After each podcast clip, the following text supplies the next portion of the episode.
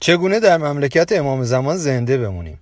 اول از همه page ای موفقیت رو unfollow کنید. این افراد اگه بلد بودن چطوری موفق بشن الان درگیر اشغال بودن. وقت نداشتن واسه شما توی اینستاگرام اراجیف بگن.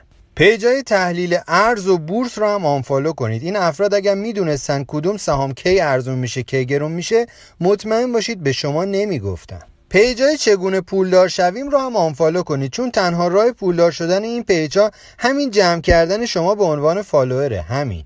page های فالگیری رو هم unfollow کنید. این افراد اگه از دو دقیقه بعد از خودشون خبر داشتن حتما می‌دونستن دلار کی گرون میشه کی ارزون میشه حسابی پولدار می‌شدن. نیاز نبود جیب شما رو خالی کنن.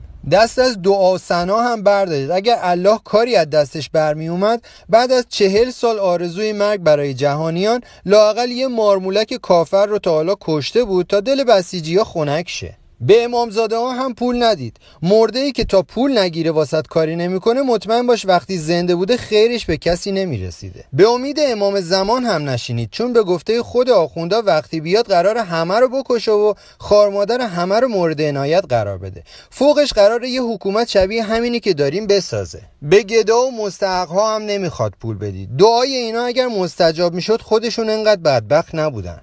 راستی به امید کائنات هم نشینید چون این در واقع گائنات شما رو به گانده هنر کرده. برای خلاص شدن از این رژیم هم به امید الله نباشید چون نظر الله به نظر رهبر نزدیکتره. روشن شوید و روشن بمانید.